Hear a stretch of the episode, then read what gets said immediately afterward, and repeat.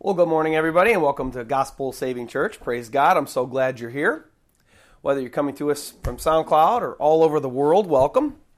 God bless you and thank you for coming. Whether you're in my house, God bless you. Thank you for joining us here today. Uh, if this is your first time listening to me, hello, I'm Pastor Ed. You come to me from McKinney, Texas. This is Gospel Saving Church, one of God's true churches. And this is our weekly broadcast of truth from God's Word. So we always start with a prayer, as I always say, because I'm not your teacher. I'm just the man that God's using to teach you. Okay? Not my words, it's His word. We know that the Bible says that only the Holy Spirit teaches us. So it's not me, it's only the Holy Spirit speaking through me and through His word. So let's pray and ask God to help us understand everything that He has to say to us today because and help me to, to teach this message because I can't do it without His help. Lord, thank you so much, Lord God, for uh, helping us, Lord God. Help. Thank you so much, Lord God, that you even want to give the revelation to understand, Lord God, to those that seek, Lord, even that you desire those to seek that don't even want to seek, Lord God. And thank you, Lord God. Thank you so much. It's just a, just another aspect of your love, another just another aspect, just another range of your love, Lord God. Thank you so much. And we just ask, Lord God, that you would help me to present these words today, Lord God, as your truths, Lord God, your truths as, as they are.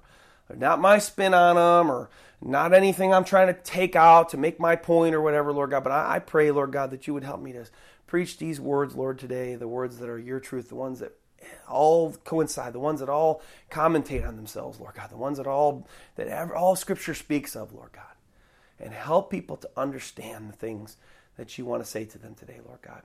Help us all Lord God, to understand more and more and more and more about you every day that we're alive. For Lord God, that is, there's nothing greater, Lord God, than to understand you more and to follow you more, Lord, in our lives. There's, that's, Lord, we take that book, The Purpose Driven Life, and we could throw it in the garbage. Because, Lord, all we have to do, Lord, is look in your word, and our purpose is to find you and to love you and to follow you all the rest of the days of our lives. That's our purpose. That's our main purpose, Lord God. And then to give your love to others. And there, are the purpose driven life and a whole, just five, what, two, two sentences, Lord God, not even a whole book. Help us, Lord God, to be those kinds of people. Thank you. We love you and we praise you. We ask these things in Jesus' mighty name. Amen. You can turn to Acts chapter 4, verses 24 through 28, for that's where we're going to be today. Okay, but I'm not going to read them or teach them until I go over my very, very, very short, because I have a lot of other things that I really want to talk about today. My very short, you know, overview of last week's message Does evolution explain away an intelligent designer? Last week we did a whole lot of spiritual off roading, like I told you last week. And what does that mean? Well, there are multiple contextual meanings to every section of Scripture in God's Word. There's a main context, and then there's lots of sub context. As long as we're staying within context, I mean, there's a lot of false places that have gotten a lot of things out of Scripture that aren't really there, but I'm talking about main and sub contextual meanings, the things that the Scripture is saying to us. Uh, example, what I taught you last week. Last week, the main context of the section was the apostles rejoicing with a prayer to God about the great victory He'd given them over the evil religious leaders who wanted to kill them, and we just talked about that just a little. But our main focus of the sermon was not the main context of the sermon. It was just a subcontext, just a couple of different things in the disciples' prayer that they were rejoicing about to God in their victory that they had, He had just given them over religious leaders. And those subcontextual things that I taught you on mainly was their proclamation that a creator, an intelligent designer, God Almighty created everything and not evolution, right? This creator intelligent God then led me to speak on the lack of evidence found for a belief called evolution, which claims to explain God away. And then I gave you just a snippet, just, just a, really, just a, just a tiny thimbleful, one that's the, really the size of my thumb, uh, uh, really just a snippet of the mountains of evidence for God, along with the proofs of who He is in regards to even which God He is. Right? Well, that's that's how I kind of close my sermon. Well, how do I how do we know which God it really is? I mean, there's so many gods of the peoples, right? And, you know, right? There's just so many, and with all the evidence that I presented, did evolution explain God away? Not even close. There's an old thing, there's a Newsboy song written out says that, that, they came out and they, you know, the whole premise was that people were saying God is dead. Well, I'm here to say evolution is dead. By what we found in the actual evidence, fossil record, and the thing, evolution is dead and God is alive. And which God, with evidence, did we find to be this intelligent creator God amongst all the world religions? We clearly had a winner in Jehovah, Yahweh, Jesus Christ of the Bible. For no other religion, and I say that with firmness. I don't stand up here with a wet noodle, guys. I stand up here with firmness. And I tell you that not one other religion has any tangible evidence for their God other than to just say, well, we, we believe, you know, that's just the way I was born. Well, that's, that's nice and all, but give me proof. Give me evidence, and then I'll believe because I'm a skeptic. That's why I love the God of the Bible, for he first loved me, and I love his word, the Bible, for it even shows us another angle of his love, right? Another angle of his love is he's given us mounds of evidence to set our fate on right? We don't we can say that we're the only people in the world that believe in a God that our faith is not blind. Other faiths, they're blind. Uh, Muslims and Buddha, they're blind. They, they're, they're walking into walls. They, they don't. We see clearly. We see clearly, and our faith is not. Our faith is not blind. Praise God. Anyway, that's shortest overview I've probably ever done. I'm really excited about our message today. Um, let's get on to our new sermon. Title of our message does mankind have free will? Does mankind have free will? Look at Acts 4 24 through 28. We're going to read it over really quickly, just, just, just a few verses today. We have a lot to say. Acts 4 24 through 28.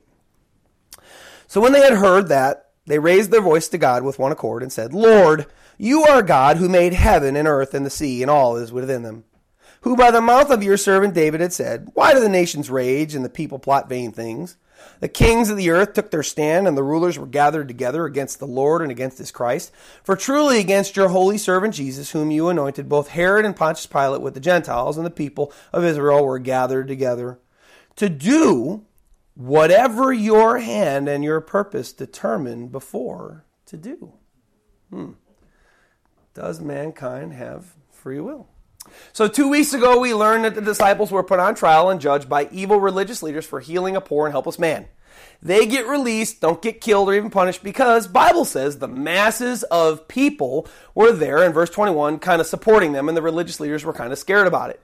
And that of course is looking at that whole situation from a physical perspective of course. There is another perspective to look at what happened to them regarding the religious leaders and that's the spiritual perspective. There's always a physical perspective, there's always a spiritual perspective. From from the spiritual perspective, uh, per, excuse me, from the spiritual perspective, they were let go because number one, it wasn't God's will or time for them to be punished or beaten by these religious leaders, and that's not always the case.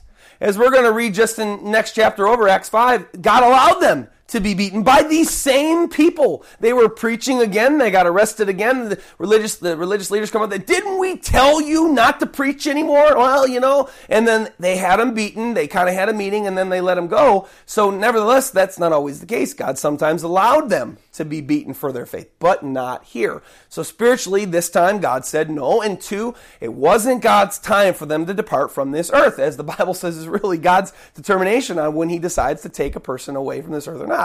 Uh, the Bible says really God is in control of what happens to his children. Romans 8 28. And we know that all things work together for good to those who love God, to those who are called according to his purpose, which means that whatever they saw ahead of them in the spiritual perspective or in the physical perspective then, and whatever we see as God's kids today happen in the physical perspective now, God's in control of what happens to us that love him, of course.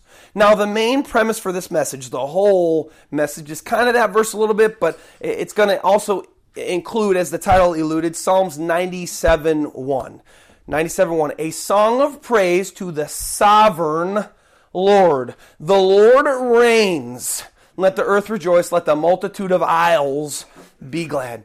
God being sovereign, and I'll explain more as the message progresses, but this scripture reference is, a, is the, really the backbone of this entire section, as well as the parallel to a verse we're going to study here in just a little bit, as you'll see. I kind of kind of slowed down on it. It was verse 28. I, I can't help you can look at it over again. Anyway, moving backwards a little bit from where we stopped last week to get some main and awesome context of the disciples' prayer of deliverance, uh, we read this. Look at their beautiful prayers. They run to their brethren, and they're so excited about God's deliverance, they say these things.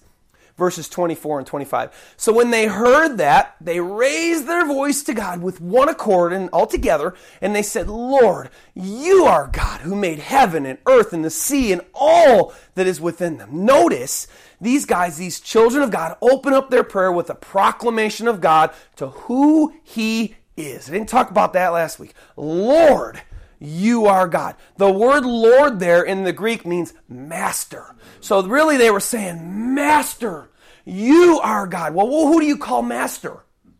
The one that owns you.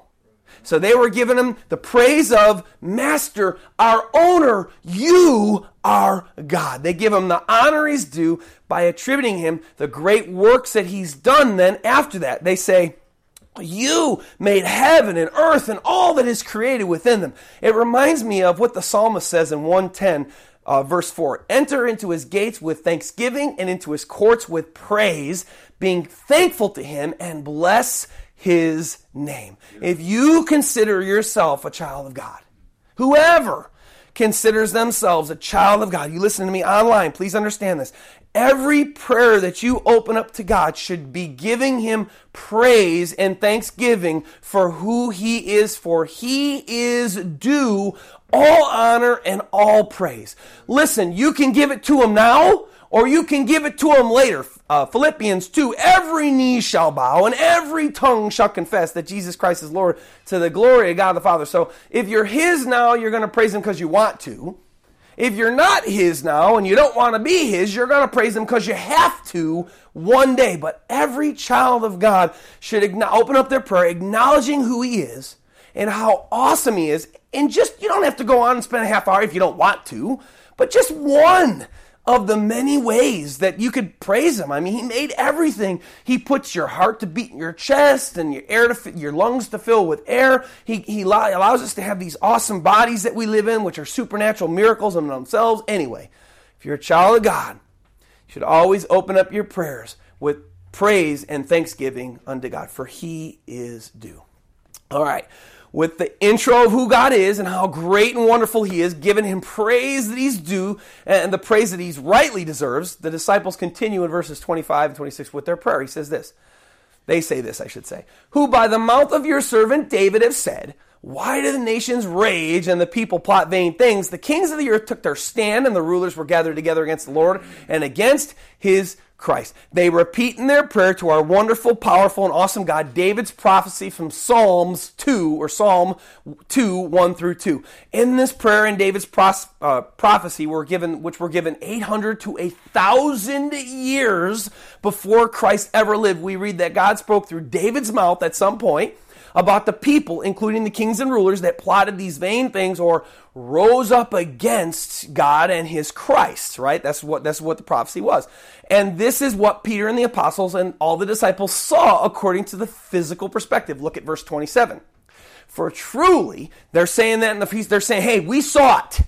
We're first-hand person witnesses. We sought for truly against your holy servant Jesus, whom you anointed, both Herod and Pontius Pilate with the Gentiles and the people of Israel were gathered together. Disciples here confirming that they were the first-hand witnesses to, to this fulfillment of David's prophecy. The peoples, rulers, etc., all rising up against Jesus the Christ and against God Almighty.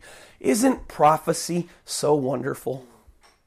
It's so, so wonderful. And here we see yet another fulfilled prophecy for the Bible, providing, its providing how it's authentic it is, and providing how real it is, as this would be also proving the God of the Bible and the Jesus Christ of the Bible as well, right?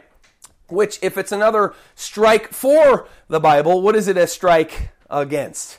It's a strike against evolution and any other religion because we can prove this prophecy happened even in non Christian history books. Listen to this. The Roman. Uh, the, the Jewish historian, which was not Christians, so they would have been a good witness because they weren't kind of collaborating with the Jewish historian Josephus and Tacitus, if I'm saying that right, the Roman historian, recorded both Christ's reality and his death. And they would have been awesome witnesses because they weren't Christians and they weren't collaborating with, and they both talk about how this was a true idea that happened, and they live real near the time, if not in the time, that Christ was actually going through all this. But not to mention that, but we even have the proof of Christ's reality of birth in our AD in our calendar. I don't know if you know this. And just in our calendar alone, we're 2017 AD, and that's worldwide. AD is abbreviation for the Latin expression Anno Domini, which translate to the year of the Lord. So here we have even our calendar proving that Christ was born. Now, I'm not going to go too much into this whole idea again because we spent a whole sermon last week talking about this. But I must give you this story that I came up with that this happened to me this week of a guy that I ran into at work. This guy that into where he's an acquaintance of mine, and I'll call him the German man okay, because he's a German friend. He's he was a doctor, but then um, God humbled him. That's the only way I could say it because at one point uh, he used to really believe in the flu shots and all that good stuff. Well, he got a flu shot, and you know, in those flu shots and stuff, they say that there's all those little one half one percent, teeny, teeny, tiny, tiny, tiny, you know, things that could happen to you because you get those things. Well, he had one of those teeny, teeny, tiny, teeny, tiny, tiny, tiny things happen to him. He came home from the flu shot, walked out his back door, let the dog out, dropped down, looked like he was dead. People thought he was dead. His neighbor, dog's out there for hours. The neighbor looks over the fence. He's laying on the ground. Ants crawling all over him. They thought he was dead. They rush him to the hospital. Turns out that that one of those little teeny, teeny, tiny, teeny, little tiny things that happened to him was is that all the nerve endings in his whole body died completely. Boom. But he could still know. He could still think. He could still hear you. He couldn't move. He wasn't dead, but he was in this state for three to six months in a hospital where he couldn't move. Nurses handling him roughly, hurting him, couldn't say anything, washing him, water going down, choking him, yet he couldn't say anything. It literally a living hell is what I would call this. Literally. You can't say anything or even make a noise. Yet, you can still hear and know everything that's going on around you, and you still know that you're alive. Anyway, I've known him for a long time. We've talked about this. He told me about his experiences. Anyway, he's kind of an acquaintance, kind of friend now. And we got into a little talk about the Bible after he was telling me about his condition because all the nerve endings came back in his body except for he has no feeling in his feet and no feeling in his hands. But the amazing way the body works is, is that he still feels this zap as the neurons are trying to reach his fingers, he still feels these zaps. He can't feel his hands and he doesn't even know he's touching on anything, but he can still feel this, this pain all the time, day and night. When he sleeps, when he's awake, it's pain just pulsating through his fingers and he can't stop it. Drives him literally insane. And, and of course, I tell him, i have been praying for you, you know, German man. I don't want to tell you his name or anything to break his confidence, but I, I pray for him. And anyway, well, we got talking about the Lord. And we got talking about our ser- my sermon last week in a sense. Because he starts telling me, oh, evolution, you know, you just, you know, get to this and the other thing, and evolution and this, that, and the other. I said, well, you know, I said, you can't give me any proof for your evolution. That's what I, that's what I, you know, that's what I have a problem with. Oh, yes, I can. Yes, I can. Well, well, where's your proof for evolution, German man? Well, just look at your eye tooth. The roots in your eye tooth are very long and for a reason. And I said, well, that's, that's interesting. I said, but can you show me when that was any way other different than what it is now? Do you have proof of any way it's ever they've ever been shorter and we've evolved to get them better? And he changed the subject. As of course he couldn't answer that question. I asked him for just even one proof of evolution from the from the archaeological record, from the you know from the fossil record. He couldn't. Oh, there are many. There are many. Where? Where are the many? Well, well there. Eh, change the subject. I said, but did you know? And, and, he, and then he goes on to tell me about how, and you know, we're not even alone in the universe. Start telling about aliens and things like that. I said, well, just give me proof of these. It's all I want. Just give me some proof. Well, since he couldn't come up with any, I said, but did you know that your own people, along with the Assyrians and the Babylonians and the Muslims. I said, because of your people, I can actually prove the Bible to you. Well, well, well, that's, well, that's, uh, well, that's, that's ridiculous. But how? How? I said, well, here's how. I said, the Jews are the most persecuted people on the planet. They have been tried to been exterminated by your people, by the Assyrians, by the Babylonians, by the by the Muslims for years and years and years and years. And I said, yet they just stay in that land, Israel. I said, nobody can move them. I, isn't that something? I, well, you know, the, you know, the, you know, the, the, those Jews, and you know, when they World War and they were lending out all that money, and all he could do was badmouth those poor Jews over there. And I even went into all, you know, there's only like not even eight and a half million Jews over there, you know. And did you know that that's like the number of even New York? Like New York has more people than that. Well, yeah, but the Jews and and they're so dirty, and there's, but yet he couldn't answer the fact that I tell him, I know the seeds got planted, and I know he's an expert truth suppressor, but I will say this. He's still got the seeds planted of the reality of the Bible and how the Bible you can actually authenticate it versus some random processes that oh my eye tooth that that that proves evolution to me. What? That's a, that's a really interesting proof. How?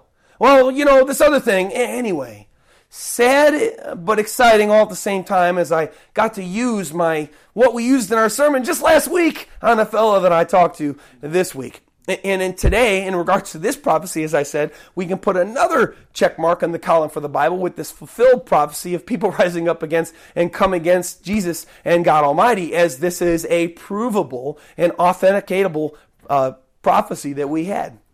Anyway, getting back, I don't know, it's a whole new subject today. Uh, getting back, now I, I just got to tell you the physical perspective, right, of what happened to Jesus of Nazareth by Jesus Christ, or by the peoples that rage against him, and, and then about the spiritual perspective. What happened in the spiritual perspective? What do we see? We saw the physical, right? They came, Peter said, hey, it really happened, the prophecy was proved. What about the spiritual perspective? What can we say on the spiritual perspective? We'll look at what the disciples say in our last verse of today about the spiritual perspective because the disciples tell us, verse 28, that the people do those things, that they did those things, to do whatever your hand and your purpose determined before to be done. Ouch. Now, the disciples just told us in their prayer that the unsaved peoples only did what God determined, and this is not a stretch, made and willed them to do. They had no control of their actions in this regard to what happened to Jesus Christ. And you say the disciples, they say the unsaved peoples? Yes, I'm telling you, because they just did. God controlled their actions in the regards of killing Jesus Christ. Now, Earlier, we read of how God is in control of what happens to his kids, but here also we find that also God is in control of those whom are not his kids and what they even do too. Now, how can that be? Now, how can that be? I, I believed in free will for my ever since I've been a Christian, and I know many Christians that believe in free will. So, does do people have free will, or is God sovereign? Remember that backbone verse I told you, in Psalm 97:1, the song of praise to the sovereign Lord. The Lord reigns. Let the earth rejoice. Let the multitude of the isles be glad. And the parallel parallel verse, verse 28, and the Lord made the thing he determined beforehand, he made them do. God reigning or being sovereign means that God can do exactly what the disciples just said he did. He can control people. Wow. God can control mankind so that they absolutely must do his will or, or what he wants done. And, and by what we've read so far, that goes for the unsaved and the saved alike. And we just, we've read it scriptural. I'm not making stuff up. This is what the scripture says. But we must be careful as how we approach and understand this idea of sovereignty and free will because there's a lot of misunderstanding. And, and because of that, of course, anytime that there's a misunderstanding in the Bible, sadly what we have is damage. A lot of people do damage to an idea when there's just there's multiple ideas and there's some, some confusion. Well, I don't quite understand this way and I don't understand that way, so they just pick away. They just pick away, and then the damage is done, and then people are hurt, and then people are confused, and the conundrum lies here. if God is sovereign and in total control, which is what Psalm says, and what we read here, how can people have any free will and have any control? And if people have free will and control, can God be sovereign? and can God be in control? This is like a conundrum. Or, or is there a mix? Or is it just one way? Or is it both ways? Or, I mean, it's confusing. Really, it's a very confusing topic biblically. So, uh, when I begin this message, I did not intend to speak on this subject of the Bible. I did not come up this week on, oh man, I can't wait to talk about free will this week. Hallelujah. But as God would have it, probably, I would say most likely his will, because he gave me everything for the thing. So he must have just controlled me and said, boom, you're going to do this, my son. He burdened my heart to speak the truth on the subject of God's sovereignty and free will of mankind in the Bible. As the verses in our, fa- on our study today, they just put it right in our face. Right? They just slam it Right there, hey, God made the people do that. Whoa! God made the people do that? God can make people do that? But I thought people had free will. And I don't ever just want to glaze over a hard subject in Scripture that, that it brings us to. I want to understand it more. And I'll tell you, just, these sermons are a blessing to me because these sermons allow me to have these. I, I work on, I can work on my sermon as much as like 20, 25 hours a week. And I, I could tell you that, you know, these, when I write them, God gives me so much interesting light because I'm able to pour my time into understanding them. And so I know that people in the world want to understand the Bible more too. So I'm kind of, you know, I'm like, okay, Lord, I'll, I'll, I'll go through this tough subject if you want me to. So, does humanity have free will or is God sovereign only? Well, if you just look at the verses that we just read here in Acts 4 and apply it to the entire aspect of the free will of people, then you would say that there's no such thing as free will and people are puppets and God controls and determines everything. He is completely, completely sovereign. But is that really the truth or do people have free will? There's a lot of the subject free will. My hope today is not to get through everything. I'm not going to get through everything in like another 35 minutes. I'm going to try to give you what God has shown me. The, the, the whole uh, kind of like the umbrella of the whole subject of the Bible. I'm not going to get to every angle, but my hope for you listening to this message, as it was for me, is that you come away with it with a proper understanding and a clear picture of the God of the Bible and what his sovereignty really, really means. So, does humanity have free will or is God completely sovereign? What's the deal? Let's start with the definition of Free will from Merriam Webster. Number one, voluntary choice or decision. I do this of my own free will. Number two, freedom of humans to make choices that are not determined by prior causes or by divine intervention.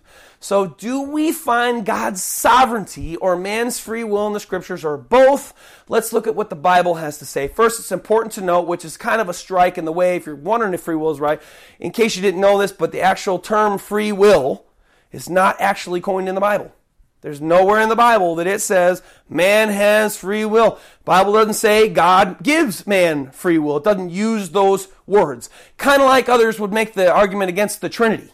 There's, you know, the word Trinity doesn't even exist in the Bible. Yeah, I know it, the word's not there, I, but you got to look to what the Scripture says because the word Trinity was a ma- word made up by us. Well, same thing here. Free will. It's kind of like we made it up, but I believe we see it in the Bible. But if, if you just look at no free will and Acts 4, where our sovereign God made the religious leaders do what he wanted them to do, it's, it's really easy to think, well, well, we're just puppets, I guess, because, you know, I mean, God's, God's sovereign, and look at what he did here. But it's important to know that even though we don't read the words free will, we see it in the very beginning of the Bible in Genesis chapter 2. Okay? The Lord then the Lord took the man and put him in the Garden of Eden to tend it and keep it. And the Lord God commanded the man, saying, Of every tree of the garden you may freely eat, but, there's that darn word but, like that darn word if. But of the tree of the knowledge of good and evil you shall not eat, for in the day you eat it you shall surely die. Now notice some things about this verse. Notice first, God put the tree there. The tree represents choice. Would a God who is controlling our free will completely put choice that we had no choice to either obey it or not? Then God gave Adam the command not to eat, the, eat of the tree and listen, gave Adam consequences to eating from that tree. Now, consequence is not necessary if option or choice aren't there, right? You, you don't have a consequence if you can't do something because you don't have the free will or choice to do it, then the consequence is not necessary. We were just talking about it before service today, uh, talking about certain things about the Bible, and I said I, a warning wouldn't come without a cause. Warnings don't, if the cliffs did not exist, I could not tell you, and I would be a fool to, hey, Joe or Bob, be careful of that cliff over there. Because guess what? There's no cliff. My warning would be useless. I would be wasting my words. Yet, here in this, back to the scripture, we all know the account, right? Satan tempts Adam and Eve. They eat from the tree. God commanded them not to eat. Now, here's logic. Let's use some logic here. Logic tells us if no tree and no command to eat from the tree, then there's absolutely no free will. Then, if there was no tree and there was no command not to eat from that tree, we wouldn't have a choice. There would be no free will. God would be completely sovereign, and we are completely robots, zero with free will. But since God put the tree, which is choice, then God commanded them not to eat the tree, then God gave Adam a choice, which is free will. Logic even tells us this. It tells us that since God commanded Adam to not eat of that tree, which was a rule and a law, is God's first rule, actually, first law do not eat from this tree. Then God would have not made Adam sovereignly eat of it if man really had no free will, right? God would not force Adam to break a rule that he had just laid down if man did not have free will. This would make God an accomplice or one that aided Adam in breaking his law and being a lawbreaker. Now, is God a lawbreaker? Eh, God is not a lawbreaker. And look at this. It, even goes further. You can say, well, you know, Pastor, uh, well, look at this. If you had no choice and I told you not to do something, which would be completely illogical, but then you did it because somehow you did it and because I made you do it, would I be disappointed that you did it?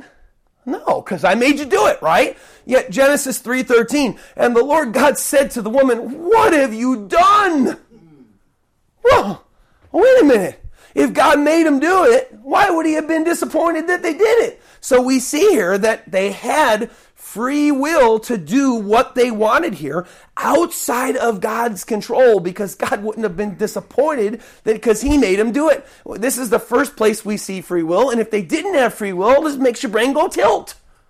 I mean, God's not illogical and his word's not illogical either, which would also mean if God made them break it in his first law, he would also have been going against his own word. James 1:13. Let no one say when he's tempted, I'm tempted by God. For God cannot be tempted by evil, nor does he himself tempt anyone. So then if God willed them because they had no free will and he made them eat it, then that was evil because it was a law he said don't do it. Yet they did it. He would have been breaking his own law and he would have been breaking his own word, tempting people.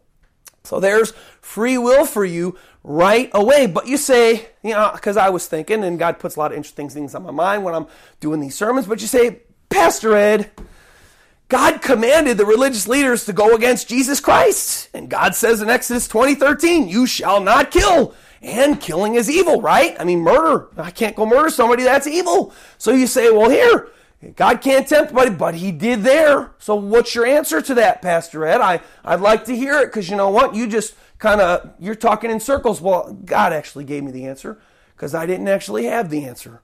Well, you see, murder, the kind of murder that God was talking about in Exodus 20, was evil. That was murderous. That was, because we know God allowed war. And we know God allowed killing in war, and we know God allowed killing to, to stone and to kill people that were evildoers and the sinners. So we know it's not that kind of murder or that kind of killing that God is talking about. So we know God does allow some killing, and yet, although they did murder Jesus in an evil way, that was of a physical perspective. In the spiritual perspective, killing Jesus was not evil because had Jesus not died, there would be no salvation for mankind. So that was God's will and that was not evil. And so therefore we don't see God breaking his word. Logic tells us that here, Adam and Eve, had they eaten the, the, the, the fruit out with God's approval, that they would have, and that wasn't a good thing that they ate the, ate the fruit and then God was disappointed. Anyway, They had free will to obey God or not to obey God, just as we looked at, and they chose to not obey Him by their own free will that they had. Excuse me. But did you see there in Genesis 2, though? Because, you know, we always have that thing, right? We have free will versus God's sovereignty. And we know the Bible says that God is sovereign. So if God couldn't have been sovereign in what they just did, because he's not going to go against his own word, he's not going to make himself disappointed. Did you see a place there in Genesis 2, one aspect that they didn't have free will over? Did you see there one, one place where they where he was sovereign? Listen to this. I'll show you. They had Genesis 2:15. Then the Lord God took the man and put him in the garden Eden and told him, "Tend and keep it." They, Adam and Eve, had their own free will to live who, for whoever they wanted to, but they, God was sovereign in where He put them. He, they did not have a choice as to where they lived. They did not have a choice as to what they were supposed to do. God said, do that. They had to do what He said in regards to what they were working with and what they were doing. God is sovereign, and the Bible is true. God is sovereign. I just can't believe that God is sovereign completely over every single thing and the way we worship Him and the way people do evil things because I just don't read it in the Bible. Because just because He was sovereign over the aspect of their free will and where they lived didn't mean that He took away their free will as a whole and He made them obey, love, and serve Him, right? And since this is part of God's character here in, in Genesis towards people, and Hebrews 13 says that Jesus Christ, and we'll say God is the same yesterday, today, and forever, then we know that this must be the way of God towards all humanity until the end of time, right? Because God's character doesn't change. That's one thing about God. God does not change. Well, when did God change his mind toward humanity? You say, well, Pastor Ed, that's just Genesis. Well, when did he change? Chapter verse, please. I, I got to have it. You, you won't find it because God hasn't changed in his actions or the way he deals with people. So, does humanity have free will, will, according to what we read about in Genesis 2? Yes. In regards to if we serve or worship God or Jesus Christ, if we choose to, or if we choose to live for ourselves. But not in regards to where we live or work, according to Genesis 2, because God put the man in the garden. He said, This is what you're going to do. They had no control over those things. Now, I just made some pretty strong claims. I just made some pretty strong, you know, hey, this is some some pretty, you know, hard things to swallow if you've never heard things like this because I'll tell you the truth. Before I taught this sermon, well, I'm teaching it now, I've never heard of these things ever. I've never I've never ever ever heard a pastor break things down like this the way God has shown me.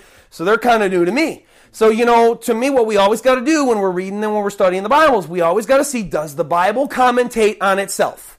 Because if the Bible doesn't commentate on itself, then I just picked something out of the verse that really wasn't there and I'm, I'm a false teacher. So we have to really be careful in order to what we're seeing here. So uh, the question is, does the Bible commentate on the issue of free will in regards to whether you have the right or free will to live for yourself or God, but God also be sovereign in you, in choosing the place where you work and live and where you're born and so on and so forth? Well, actually it absolutely does.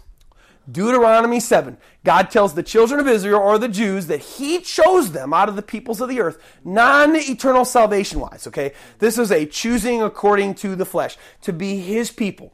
And the Bible tells us that he did this for a couple of reasons. He wanted them to be a witness for him upon all the earth. He wanted to show people how faithful he was, some of his character. He wanted to show his power through them, just, just as a few. But he chose them as the smallest, one of the smallest nations of the earth, so that people would know, wow, this God is awesome. Look, he, just like the German man.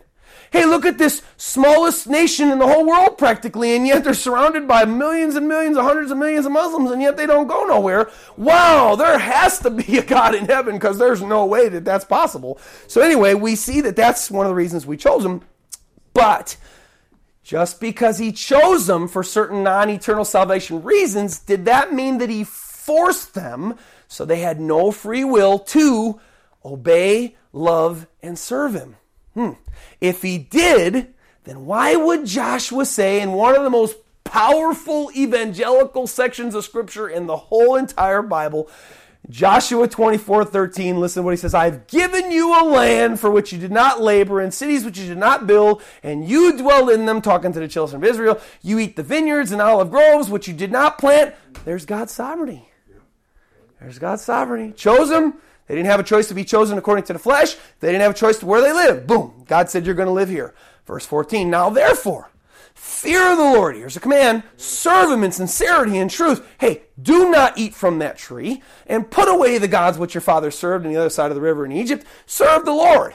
That's a command. Do not eat that tree. God's telling them, hey, this is what I want you to do. Or verse 15. And if it seems evil to you to serve the Lord, choose. Oh, the word choose? No. Choice means what? Free will. Okay. Uh, choose for yourselves this day whom you'll serve. Whether the gods that your father served that were on the other side of the river, or the gods of the Amorites, or, or those in the land. But as for me and my house, he's, he's making a choice there. As for me and my house, we will serve the Lord. Since God chose the Jews above the people for his reasons and placed them in the land of his choosing, which is sovereignty, you can make the leap that he took away their free will or overall to, to serve him forcefully, but no.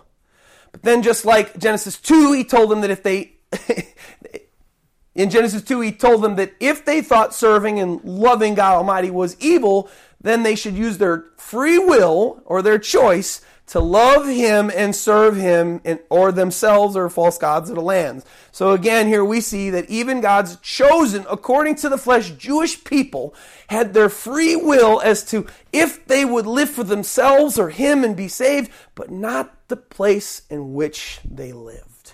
So we see free will and we see the sovereignty of God. And I mean, at this point, kind of off notes, it is kind of sovereign of God because we know that without God, the Bible says that all things are held together in Christ. So that means that if he wasn't even, if he said, oh, you know, I, I'm done holding those people together, then you know what? Then the Bible says there, we'd all just disappear. We'd all just fly in the middle of billions and trillions and zillions of atoms and everything, and we wouldn't be held together anymore. So in that respect, absolutely God is sovereign because if he didn't want us to hold us together, we wouldn't even actually be a people. We wouldn't even be a world. Anyway, as time went on from Joshua's time, did Jewish people choose to live, love, and serve God Almighty? Uh, sometimes. But if you know your Old Testament, then you know that there's a big fat big buzzer time coming here, okay? Because just one scripture reference that encapsulates the whole Old Testament, okay? We got Isaiah 1, 2, and 3. We see this. Excuse me. Hear, O heavens, and give ear, God speaking, O earth, for the Lord has spoken. I have nourished and brought up children, speaking about the Jewish people Israel, and they have rebelled against me. The ox knows its owner, and the donkey its master crib, its master's crib, but Israel does not know. My people do not consider. Yet, although they were his chosen people, who were the people that he chose that didn't even make it into the promised land? The same Jews. Why? For rebellion and unbelief. They chose not to obey with the free will God gave them. But again, the sovereignty and where they lived, and the sovereignty that although they still didn't obey Him, He still chose them, and they're still His people to this day. God, the Bible says it. I don't want to argue. the Bible says that.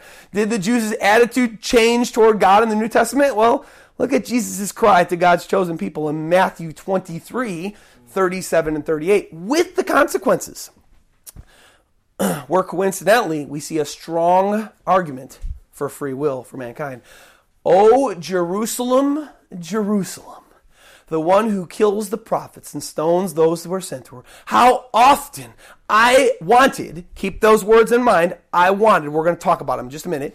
I wanted to gather your children together as a hen gathers her chicks under her wings, but you were not willing. Oh, there's will. There's free will. You were not willing. See the consequences. See, your house is left to you desolate. Did they change their attitude towards God and Jesus Christ at all? Nope, not at all. But again, looking at free will here, outside of divine control, God was willing or desiring his chosen people to use their free will he gave them back in Genesis 2 to love him back, yet they were not willing and went against his will. Wow. Now, according to some religious people in our world, namely Calvinists, I hate to call them out like that, but they ought to be called out. Nobody, and I've had conversation after conversation after conversation after conversation, nobody can resist God's will. That's what they'll tell you. Uh, even according to Calvinist Corner, you can actually go look up. Nobody can resist God's will. Yet that's just what we just saw that the Jews just did. Uh, so, so, just breaking it down because they will say, well, it just say you know that he wanted, and that doesn't really say his will that he willed them to do it. But looking at the words, Matthew twenty three in the concordance, Strong's concordance, the words I wanted there in Matthew 23, where Jesus Christ just said in God's place, How long I have wanted to gather you together. The I wanted, according to Strong's Concordance number G2309, you can look it up for yourselves, and the Greek word is thelo, is defined as, now, now listen to, this. so, re, so I'm going to read this, I'm going to read them, but then I'm going to kind of go back. to will, have in mind, A, intend to be resolved or determined to purpose. Now, let's read it again. Read it again. Matthew 23. How long I have determined with my will to gather you as my children together, as a hen gathers her chicks under her wings, but you were not willing. So, hence, the consequence your house is left to you desolate. Now, you could say, well, they did, but no, Jesus said, your house is left to you desolate, which means that they had made their choice.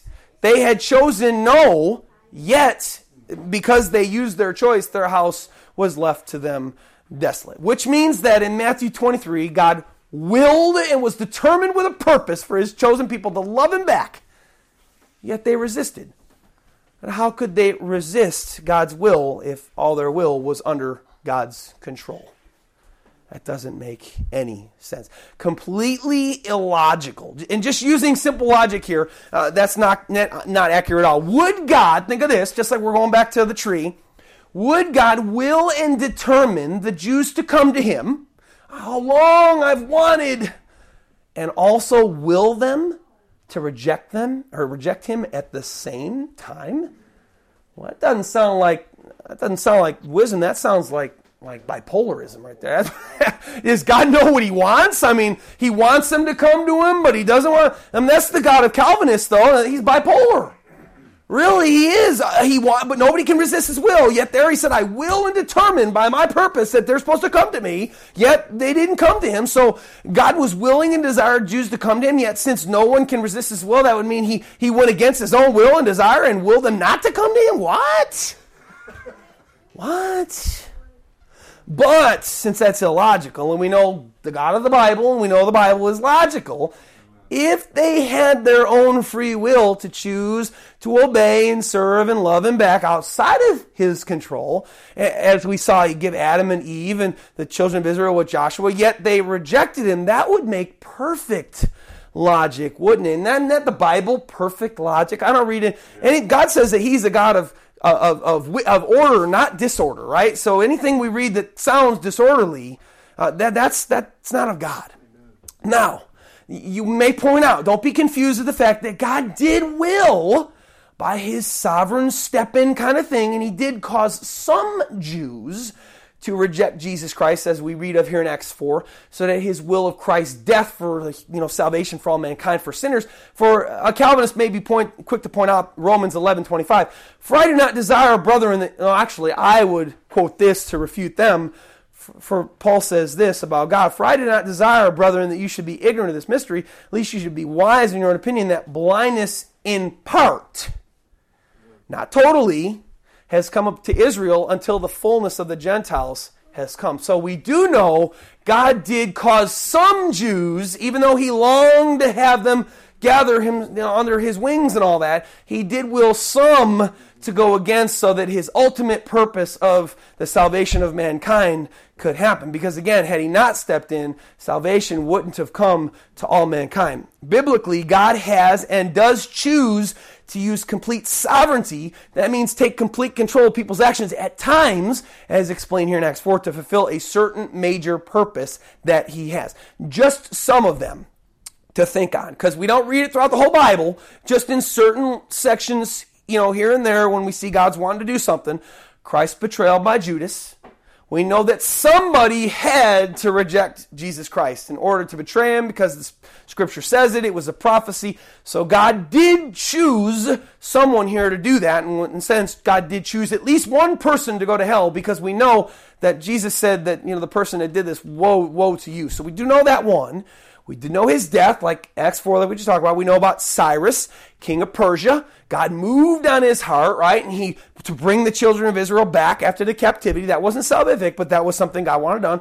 My actual life here to start this church, this would have never happened had a, somebody done something to me in my past. And, and so I, I know that. We got Joseph of Egypt with his 12 brothers. We know that his 12 brothers, they did that, but why did, why did he say afterwards of his own testimony? He said, You did this for evil, but God meant it for good because you see, had Joseph not gone to Egypt, there was a great famine and a, a tremendous amount of the world would have died, and God didn't want that. So he divinely stepped in and kind of altered things so that Joseph's brothers would do that evil thing in the flesh, not in the spirit, to him.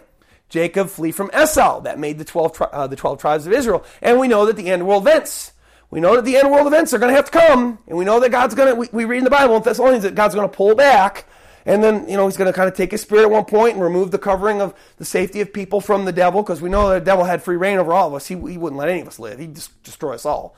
Forget trying to get us to reject God. He'd just destroy us all. Anyway, um, within every example I just gave, God sovereignly stepped in and made certain people do certain things for his greater divine purpose, but only for that divine purpose and that divine time. And it was never to force him to obey or serve or love him. But, but we do know on, on another small minuscule amount, because we got to point out these little things, because, you know, these little things are important, but it's important in the grand scheme of things. We don't lose our, you know, lose our way. Of course, we know that the Bible speaks of there being an elect group of people also. But not everyone who is saved is elect, as I'll show you a verse in just a minute. That God has always had or created or made solely to serve him and follow him so that he would always have a remnant of people to keep his presence known on earth. Examples would be Jesus' disciples. I chose you, he tells them. Uh, Paul, the apostle Paul, and Samson, of course. We know that before Samson was ever born, God came to Manoah and his wife and he said, You are going to have a child and he's going to serve me. Samuel, even as God brings it to my mind, has, as God moved on in, in, in, uh, in on Samuel's life and his parents' life, how he made his mom barren and then she couldn't have any kids. And then, and then all of a sudden she goes, Hey God, I'll just do this for you. And I was like, I was like, yeah, that's what I was waiting for. I needed a deliverer in Israel. That's why I made that. And that's why I allowed you not to have any kids. Anyway, but as for the free will of all mankind as a whole and overall, to live for whomever they want and choose whom they will serve, obey, and love themselves or God Almighty, the majority of all mankind, they have complete complete free will in that aspect as we've been looking of here. Um, which is why Paul wrote in 2 Timothy 2 21, uh, 20, 21, but in a great house there are not only vessels of gold and silver, but also of wood and clay, some for honor and some for dishonor. And I think, oh, that's Romans, Ed. That's Romans. See, God predestines all to go to heaven or all to go to hell. Yet, verse 21, therefore, if anyone cleanses himself, well, it doesn't even talk about God's divine intervention there. I mean, we know that God calls and all, but here it says that the person has a choice. If anyone cleanses himself from the latter, he'll be a vessel of honor and sanctified and useful for the master, prepared for every good work. Now, I'm not sure where you stand on the subject of free will for the majority of mankind or no free will for the majority of mankind in regards to loving, serving, obeying God goes, but I want to close with just one section of scripture that encapsulate my beliefs that God absolutely gives free will to the majority of humanity. Uh, for whether we love Him back or whether we choose to serve Him. Now, I'm going to talk about His, His divine sovereignty and where we live and, you know, what kind of jobs we have and the, the talents we give, you know, we have because we know the Bible talks about God gives us gifts and talents and things like that. We don't, we're not even in control of those. There are people that are artists, and they're artists because, man, they just had that gift. There are people that are, you know, musicians, and they just had that gift, and they don't even know how they got it. They're just musicians. And when we know that God gave them sovereignly, He gave them those things. But my last verse is my showstopper. I called it. I called it my showstopper.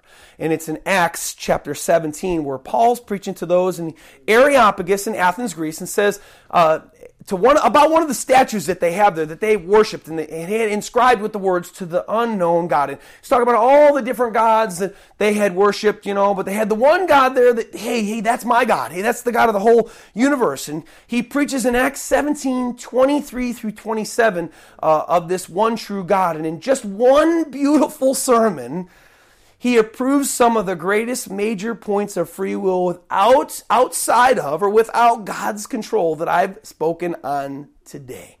Look at this, verse 23 in Acts 17, he says this. The one, therefore, the one whom you worship without knowing, him I proclaim to you, God who made the world and everything in it. Sure sounds like Acts and Peter and the disciples and Acts 4, doesn't it? God who made heaven and earth, you God, you made everything. Wow, there's one spirit. Look at was even preaching that just like the disciples did. Since he is Lord of heaven and earth, does not dwell in temples made with hands. He's Lord of everything, right? He's Master, Lord, you are God. 25. Nor is he worshiped with men's hands as though he needed anything. Since he gives life to all and breath to all and all things, sounds like the same God that us Christians worship today, right? He doesn't need anything. He, he, he, he is. He, he exists eternally and separate from everything. he's self sustaining, right? In verse 26, look at this. He's made from one blood. Who, who would that be? Well, the Bible says that's Eve. Uh, every nation of men to dwell on the face of the planet. And listen, my first couple points here about his sovereignty and has determined their pre appointed times and boundaries of their dwellings. Wow. There's God's sovereignty for all mankind in Genesis 2, where he made Adam and Eve live, and Joshua 24, I gave you that land. He pre appointed, he determined something he, his sovereign will. Now, his sovereign will is different than his right, than his will for us to serve him or not, right, has determined our pre-appointed times where we live.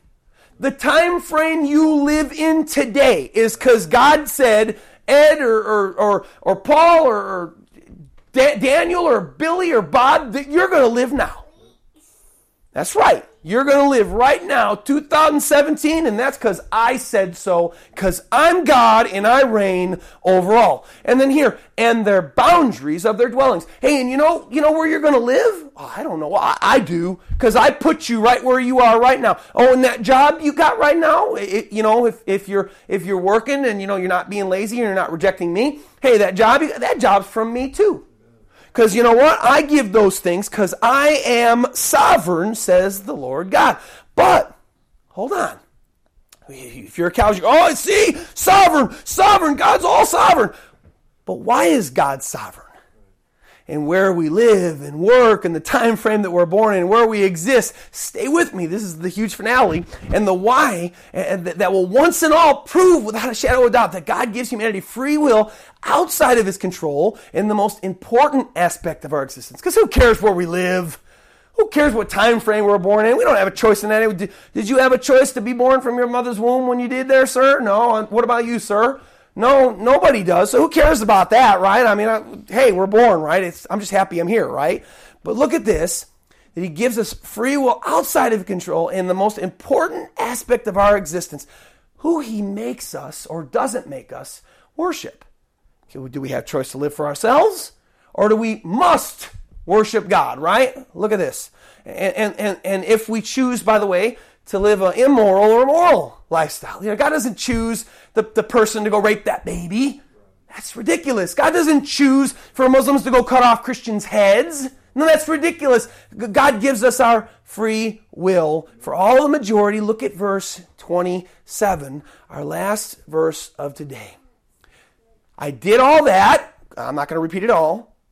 So that you should seek the Lord. Don't eat that tree brother. Hey, worship the Lord your God, or, or choose to stay, worship the Lord your God, so that they should seek the Lord. Listen, in the hope, wow, that they might grope for him and find him, though he's not far from each one of us. If our free will was under his complete control logic, which is not free will at all, then why would God hope for us to grope for him?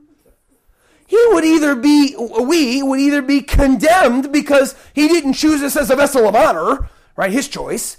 Or he would make us find him, his choice, right? If we were the vessel of honor.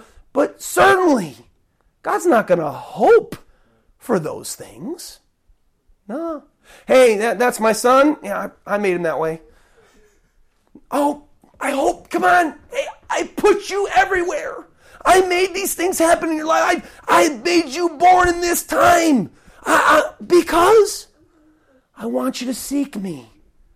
I want you, I hope you will.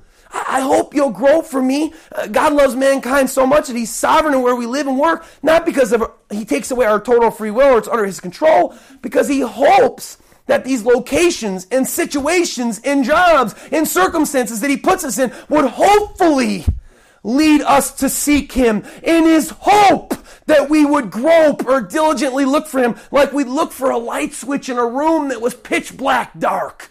Oh, I'm tired of bumping into the wall. Oh, where's that light switch? That's groping. I lost a hundred dollar bill. Where is that hundred dollar bill? I gotta find it.